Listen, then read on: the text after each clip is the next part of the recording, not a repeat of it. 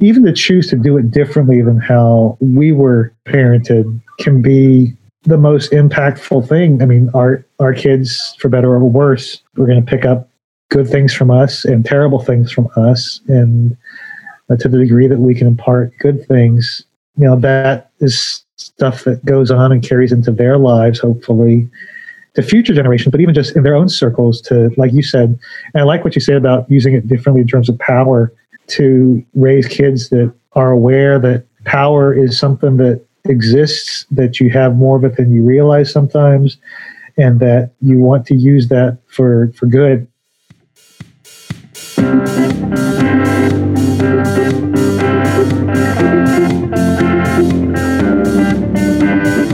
You're listening to Chief Executive Auntie, the podcast exploring the work lives of Asian Americans beyond the conventional doctor, lawyer, and engineer. I'm your host, Jennifer Dwan Faltz.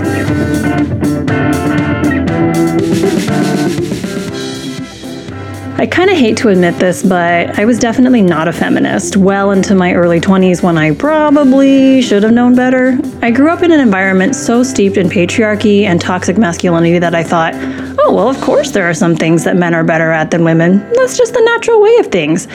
I didn't think to question this until, well, several years ago, honestly. My guest today is Eugene Hung, whose blog Feminist Asian Dad is the top Google ranked Asian dad blog in the US. Eugene is also a math teacher, so shout out to Teacher Life, a state certified sexual assault victim advocate, and a public speaker. Welcome to the show, Eugene. Thank you. Good to be here. So I feel like the words feminist Asian dad are not ones that I typically would have expected to see together. What does what does a feminist Asian dad do all day? Well, besides uh, trying to pay the bills and, and, feed the feed the children of the feminist Asian dad, um, I think it started for me as it, you know it, it should not have taken becoming a father to daughters for me to start thinking about well what is life like for girls and women growing up in our society uh, what are the injustices, the oppressions that they face. Um, yeah, that that should just be a human issue. So I should have cared about it just for that.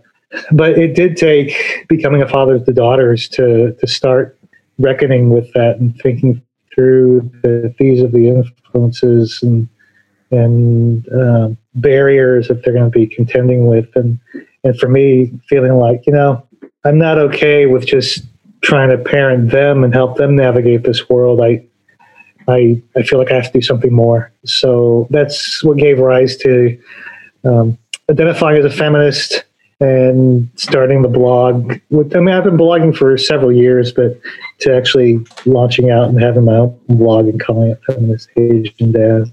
Yeah. Um, so, how did you get started in blogging and writing? It actually started. Um, I was a church minister for a long time, and so when I left my last pastorate, this is so eight eight and a half years ago. Um, uh, there was a an organization, a faith-based organization that helps people with uh, eating disorders and body image issues, and um, they're a really legit organization. They do a lot with therapists and so they're definitely not one of these praying you'll be fine type, you know, goofy mm. orgs. But um, so they they were looking for somebody to blog on their parenting type vertical. And my kids were really young at the time, like five and two or six and three or something like that. And and but they were but they were okay with me just kind of writing about how do you parent kids in a way that's emotionally healthy so that that kind of helps set them up for a better relationship with their bodies and with food as they get older. And because I mean, everybody is bombarded by these things, but especially girls and women, right?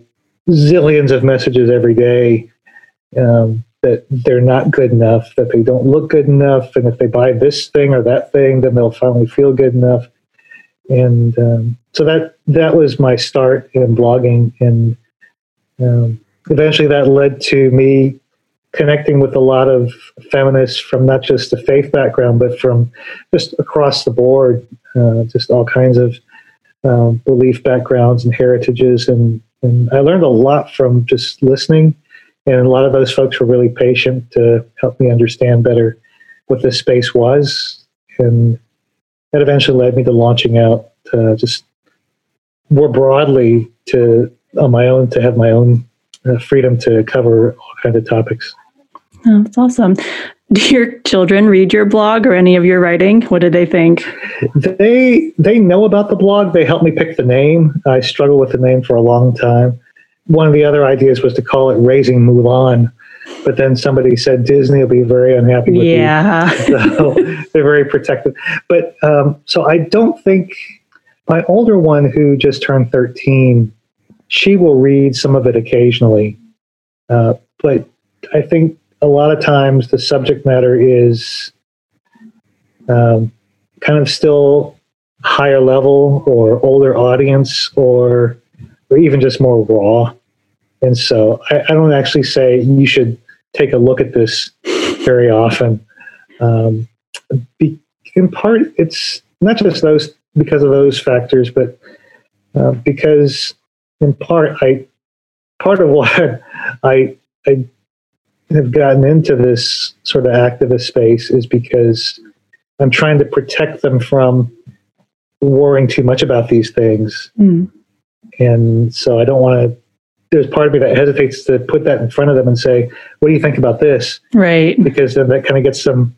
Oh, do, do people actually talk about that? Do, am I, should I be worried about this? Especially when it comes to things like sexual violence. It's like, well, it's a thing. It's a real fact of life. It's horrible. It's a it's a crisis that we don't feel like is a crisis because it's been going on since the beginning of human history. But it's not something I want to um, over highlight for their own awareness so that they're not kind of seeing. You got to be age appropriate about it, right? Yeah, yeah.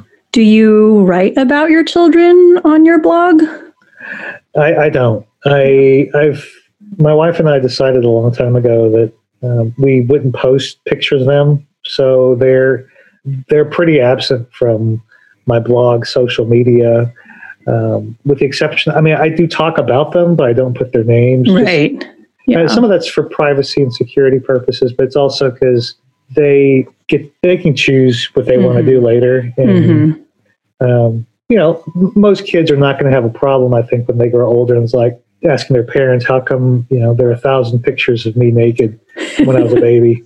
not that we would have done that, but just that's that's something that we don't want to put on put on the girls either. Is is having kind of their whole lives sort of searchable out there. Yeah. Do you ever have to think worry about like keeping students off of your social media? I mean, Mhm. there are many problematic things on Sure. social media for sure, but I feel like sometimes teachers get in trouble for very silly things. Um, have you ever run into anything like that being more of a public internet person? Not yet. Um, there are some students from when I was a student teacher that I found online, and this is 26 years ago. Um, I mean, I was I was a high school teacher, and then I was a minister for a long time. Then I did advocacy for several years, and now I'm back in education. And I found some of my old students from the mid 1990s on Facebook, and that's been really cool just to see what they what they're doing. And some of the stuff is so predictable in terms of the track that you could see them going on Mm. and um, so it's it's um, it's been it's been fun when it's been good. Yeah, I think there when when people do, you know, students do search on me and they'll tell me sometimes I saw this and this because we Googled you just for fun, and usually um, usually the conversation goes like, oh, you have a blog and you uh, call yourself you know feminist Asian dad, and and that leads to some cool conversations.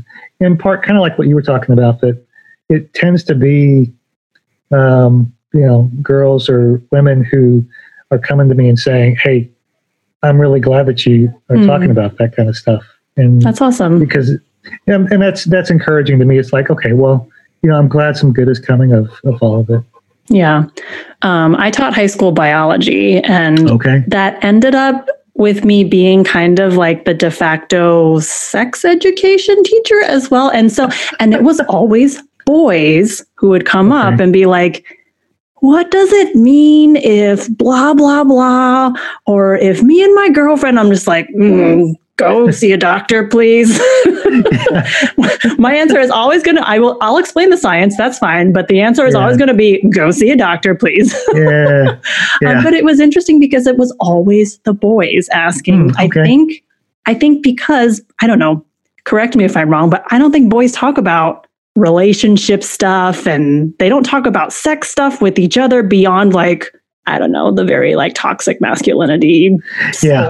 paradigm yeah. stuff. I think girls will like yammer at each other and gossip and, you know, get information from each other and probably more yeah. likely getting information from their mothers. But the boys are like, I don't have any adults to talk to about this. And so, yeah, I, I haven't had students come up to me to ask about sex ed or sexual health things, but uh, I can totally see that happening. Just um, it's like you know where where do they go for some good, reliable, knowledgeable um, sexual health advice, and so many, especially Asian American. Mm-hmm. you know, my parents didn't talk with me about sexual anything now, my mom did with my sister, who's right. younger. But uh, you know, I I was you know like so many kids of you know growing up in the '70s and '80s, sort of self-taught. You know. Um, for better for worse right and uh, you know we have the encyclopedia next to right you know in the at home and look up any topic you want and and so you know i don't think that's healthy to to have no moorings or people to give some kind of guidance as to because it's like like you said that's just the biology of mm-hmm. it it's just you know the physiology or the anatomy and, uh, what does it mean to to even encourage boys from a young age to to understand what bodily consent is about mm-hmm. um, age appropriate like we were saying that you know, in kindergarten, you don't need to be talking about the full spectrum of sexual anything. Um, but to just, you know, from an early age, be encouraging boys to say, you know, if she doesn't want to be tickled, she doesn't want to be kissed or hugged, then you don't. Um, and vice versa. And it's true for you too. If somebody wants to tickle you or to do for something with you that you don't want to do, whatever it is, you can say no, and that's okay. You don't have to feel bad about that.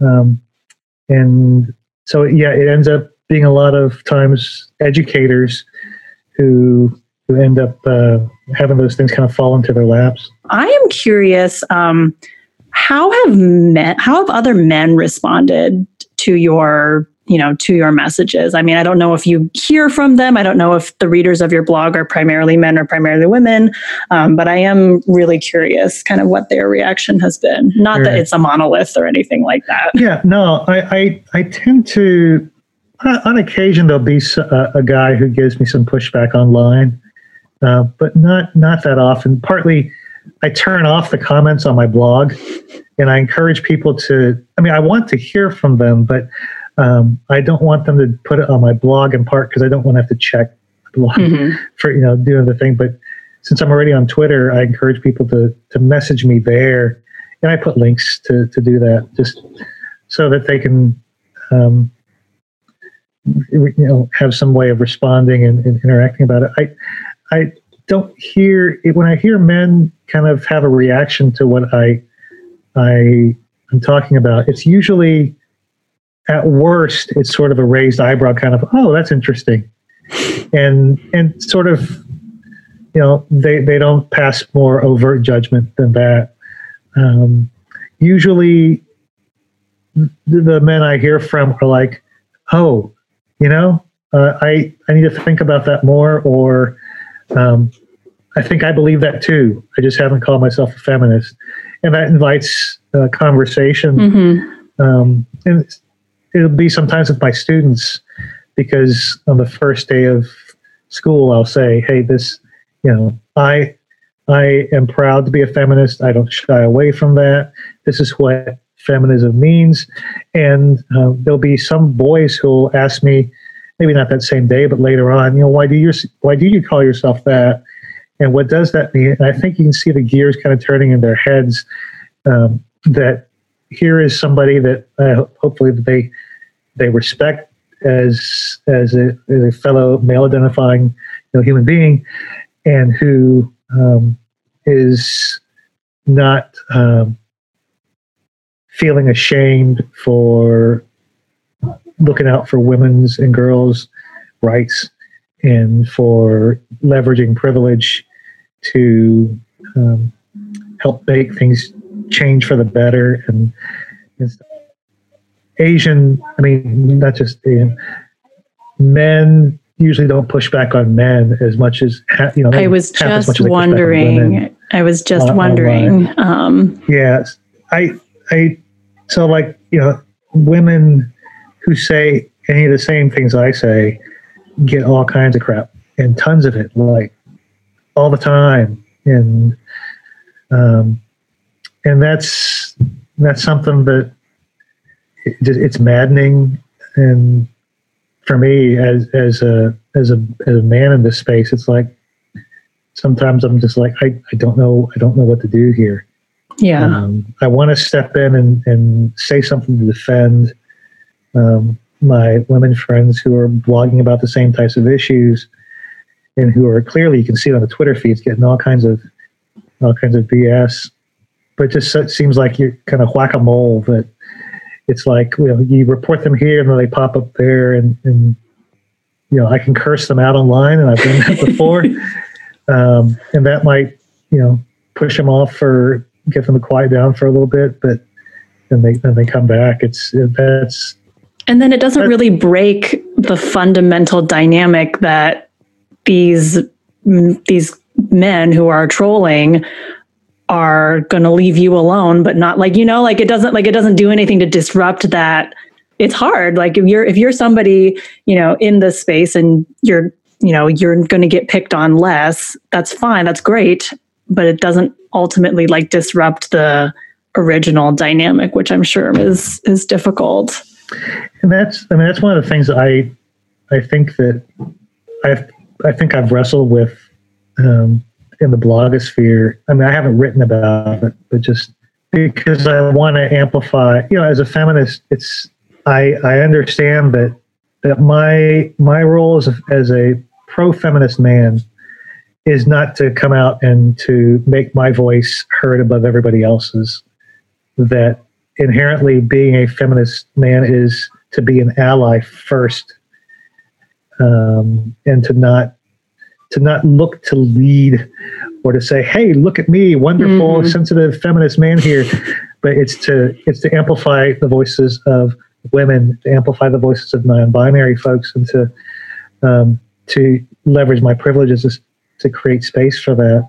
It's something I, I so often just kind of shake my head.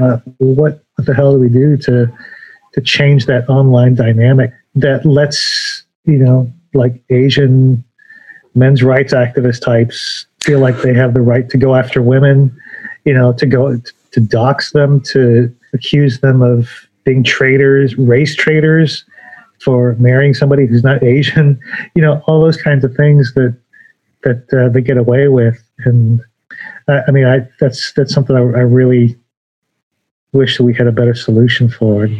Yeah, I mean, I think we just you just move you just move the needle you know one tick at a time i sometimes my white friends will ask me like oh my gosh like what you know all this is going on what can we do i'm like go to your racist uncle and go be cannon fodder for them because mm. they're not going to listen they will never listen to somebody who looks like me but maybe just on the off chance they will listen to you so i mean mm. I, the, the pair that's not a, it's not a perfect you know parallel there but like uh, and that that might be the, one of the harder cases. Right. but but but to, to say, you know, I don't have to convince them of the entire thing right now. I don't have to get them to go out and and uh, chant Black Lives Matter uh, with Mitt Romney and and stuff. But but at, at, least if I can help them to to see a little bit better what it's like, then then that's a win for today. And um, just like you know other people helping me to change gradually over time yeah um, So Yeah, definitely. I mean, I think one of the things that I have learned, or am, well, I should say, am learning, not ma- haven't mastered it, but I am learning, um, is when I screw up and say or do something stupid, and people get angry, is lear- like the anger is the lesson. It's like, oh, this is something that they have been experiencing their whole life, and I just like stepped in it without yeah, without realizing and they have a right to be angry. And Yeah. that's the lesson is that oh this is a big deal. I need to be more careful. I need to educate myself. Um, yeah, and i think i used to get very like defensive like well i'm just trying to help. Um, Yeah. but it, you know it, over time it occurred to me i was like oh like they are teaching and they're like i just want to help and i want to why won't you teach me? It's like well they are teaching me Mm. with their reaction. And so anyway that's yeah it's it's tough. And, and that takes a certain amount of uh, well, you know, maturity, but also for me, you know, going through a lot of years of therapy to yes therapy to- for everyone. to be okay with okay so um you know that with with receiving some of that kind of reaction. Um i mean sometimes when people really push back hard uh, sometimes it, it can be counterproductive i think but yeah. when people get upset with me it's like let me sit with that and let me Mhm. just not brush it off. Let me sit with that and and uh, take that in ponder it and reflect on it and talk to other people about it too. Not in the way of i'm not being defensive am i? Or i'm not being you know slightly prejudiced am i but just to to to try to be honest about self-reflection and um, to i mean because it's hard for any of us i think to to say you know yeah i am revealing my own hidden prejudices even still and that's a hard thing for us Mhm. especially you know in the progressive movement we like to think that i mean we kind of know that we haven't arrived but we kind of like to act like we've maybe I'm, i shouldn't speak for anybody else but for myself oh no like- i think it's there you know, for for me, it's like, well, I, I, I sometimes I act like I I understand it all, I know it all, and and um, forgetting that I haven't, I don't know the half of it because I haven't lived it, and that's that's the privilege that I have that I need to to to try to use um, to make things better. Yeah um, i saw that you wrote recently about stepping back from activism um, just Yeah. because of increased responsibility from coronavirus and spending more time with your family and oh man i felt that in my soul i feel like Yeah, like everybody else, I feel like I was like 2020 gonna be my year. Got it figured out. nope. Um, Mm. how does that feel? And what's next? I think there's still a sense of the, but I think the post you're referring to is the one that called ex ex activist guilt. Mhm. And I mean, on the one hand, I know that you never stop being an activist, really, but it's, I really, I still internally have a hard time with, because I really believe it when I say it that that the the biggest issue that there's not a bigger issue facing our country than violence against women and girls. If 19% of American women experience rape in their lifetimes, you know, according to the CDC, and if 44% of American women will experience some other form of sexual violence in their lifetimes, that is not okay, and that is a crisis. Uh, kind of said it earlier. It's a crisis that doesn't feel like a crisis because it's been the state of being for so long. And so I just not engaging as much in that feels like I'm letting people down. Uh, nobody's told me that um, or said that, but just, and maybe some of that's my own just internal perfectionism, but just, it still, it still does kind of stick, you know, just, there's that, there's that guilty, um, feeling of ah, you know, I, I feel like I'm abandoning the people on the front lines. Not that I was ever on the front lines, but not, I'm not, I feel like I'm not doing doing my part. And we need more voices, not fewer. And and I think one thing that some people have blessed their hearts, they've I mean, not not in a sarcastic way. Just they've they've truly they they're truly helping me to see beyond my my more limited paradigm. Um, that they've encouraged me and said, saying, you know, so look, you are um, continuing to speak out, and not as much as you have before, but um, that's that's still that's still important, and we have to reckon with our realities, the financial realities of raising a family, um, time realities of of you know our our children need us. There was another teacher um, who who said to me that that you'd be surprised. There's a lot of space, not necessarily for conversation as a math teacher. Not it's not like I can spend whole cl- like lots and lots of class periods talking about systemic injustice. Although that needs to be more part of my teaching for sure. But um, there's there's a real opportunity as even high school teachers to help kids to engage with these issues. Um, and they're never going to flip on uh, a podcast of you know progressive activists. Um, they're they're not going to you know pay attention to the latest you know, online you know, hashtag movements and things like that. But just even you're saying that you're a feminist can can be a powerful thing for some of your students. And and I, I just recently only in the last few weeks um, have come across a whole group of like secondary school teachers and some elementary school teachers too that are all very social justice oriented. And i found a subgroup of them that's and maybe you've you know experienced some of them too it's like there's this whole group of math teachers who are trying to work social justice more into their into their teaching and curriculum. And I'm like, wow, that is that's that's that's um I maybe I can still be an activist just in a different way than I expected. Um, yeah. So I'm kind of in this place right now of still feeling some guilt, but not as much because I, I start to see I'm starting to see possibilities um, just even, he doesn't even have to be talking about um, really explicit or overt injustice. Just even, um, I, I, like to play music in between classes uh, in my classroom, and um, inevitably that turns out to be K-pop more than anything else. And I, I mean, I, I don't understand Korean. I, but it's, it's it's happy music, and so I last semester I had a lot of students at the school I was at that um, they come from you know Korean backgrounds, and I heard one kid say to another, "When I hear this music, I feel better about myself somehow." Mm. And I was like, "Okay, that's that's a small thing, but that's that's affirming that this this is this space is is for them too." And so I started to try to come up with math problems.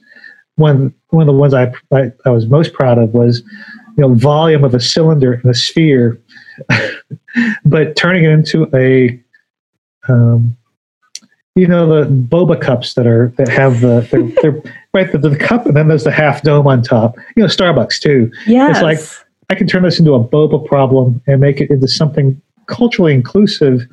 Um, especially in, in, this other teacher I was talking about, who's not a math teacher, she was saying, "Look, you flip through math books and it's very white uh, not that it's ethnically purposely that way, but all the people they talk about are, you know, all the mathematicians of old of of lore. They're, you know, they're they're they're male and they're white, and um, that's something that you could do something about, and to just bring awareness of. So just even as my students were submitting, um, starting to submit little biographies of mathematicians for extra credit, I gave them this long list of women mathematicians. I said, I'd really love for you guys to focus on these because women have been doing math stuff and being pioneers in the math field for centuries, but we don't really hear about them. They don't get the credit, they get passed over. And so, um, just even in that way, I, I think it's like, okay, you know, I can, I can, I can be the activist, at least at heart, that, that I still am. One of my good friends has reminded me several times because I keep forgetting and beating myself up over it that choosing to parent differently than you were parented is activism. I don't know yeah. about you, but no, it is absolutely. so hard. it's we absolutely. I go ahead. Go ahead. Um, yeah, no, I mean, we've made the decision to parent in a gentler and more, I guess, like egalitarian, like, like, like evening out the power dynamic between parent and child. And it is so different yeah. from how we were raised. Um, it's so, it's so hard. I, cause I, I catch myself, I catch myself with my mom's voice, like thinking, and I'm like, nope, not going to say that, going to find a different way to communicate and get through this situation without using power. And that is a lot of work. And to me, that is activism. I I agree. I agree completely. Um, there there is uh, this is actually something I, I, blogged about a few years ago um, when it was shortly after Trump was inaugurated and um, there was this um, this this graphic that was going around on social media. Um, it looks like it was from like it was trying to depict like sort of the French Revolution type era, and it's got a, a dad. Uh, assume it's a dad. It's got a man, you know, just kind of with a flag. He's sitting in look what looked like his living room in the 1800s. He's got a big flag, you know, next to him, um, and he's kind of going like this, covering his eyes, a face palm, whatever and it, what looks like maybe his wife is standing next to him with these two little kids also so it looks like a family picture. And the caption was um, when you're ready to start the revolution but you remember you have to take the kids to the park or, or something like that. And and i don't remember who it was who said you know parenting you know we use the we use the phrase resistance a lot early on in the trump years. It, parenting is an act of resistance and defiance and to like you said even to choose to do it differently than how we were parented um, can be can be the most impactful thing. I mean our our kids for better or worse um, we're going to pick up good things from us and terrible things from us and uh, to the degree that we can impart good things, um, you know, that is stuff that goes on and carries into their lives, hopefully, to future generations, but even just in their own circles to, like you said, and I like what you said about using it differently in terms of power um, to to raise kids that um, are aware that um, power is something that exists, that you have more of it than you realize sometimes, and that you want to use that for for good and not for selfish reasons or or for efficiency's sake. And and my wife and I try to do that too. Um, I we have never used corporal punishment. Um, whereas for me, maybe especially as a boy, I don't know if it was different. If you know, if more girls back then got it, got the got the SWAT too, but um, just just just even that I think is is a step in the right direction in terms of saying, you know, we don't have to resort to that. We can talk it out. And yeah, that has created more work for my wife and I, like, because we want to shut down the argument now. it's like, don't talk about it. I'm not, you know, because I said so. Um, but to um, try to engage with them. My, my parents, you know, have done a lot of good things for me. But when I was a kid and they were younger too, um, it was not okay for me to ever be angry with them. Uh, that was something that they did not, you know, it's like, we are here sacrificing for you kids, you know, And, but for my wife and I, we've tried to give our kids space to, it's okay to push back. They have to do it respectfully. Um, but it's okay for them to be mad at mom and dad and to say what they don't like about what mom and dad are doing and let's let's talk about that. Let's try to do it carefully and and in a way that's uh, respecting our feelings and theirs too.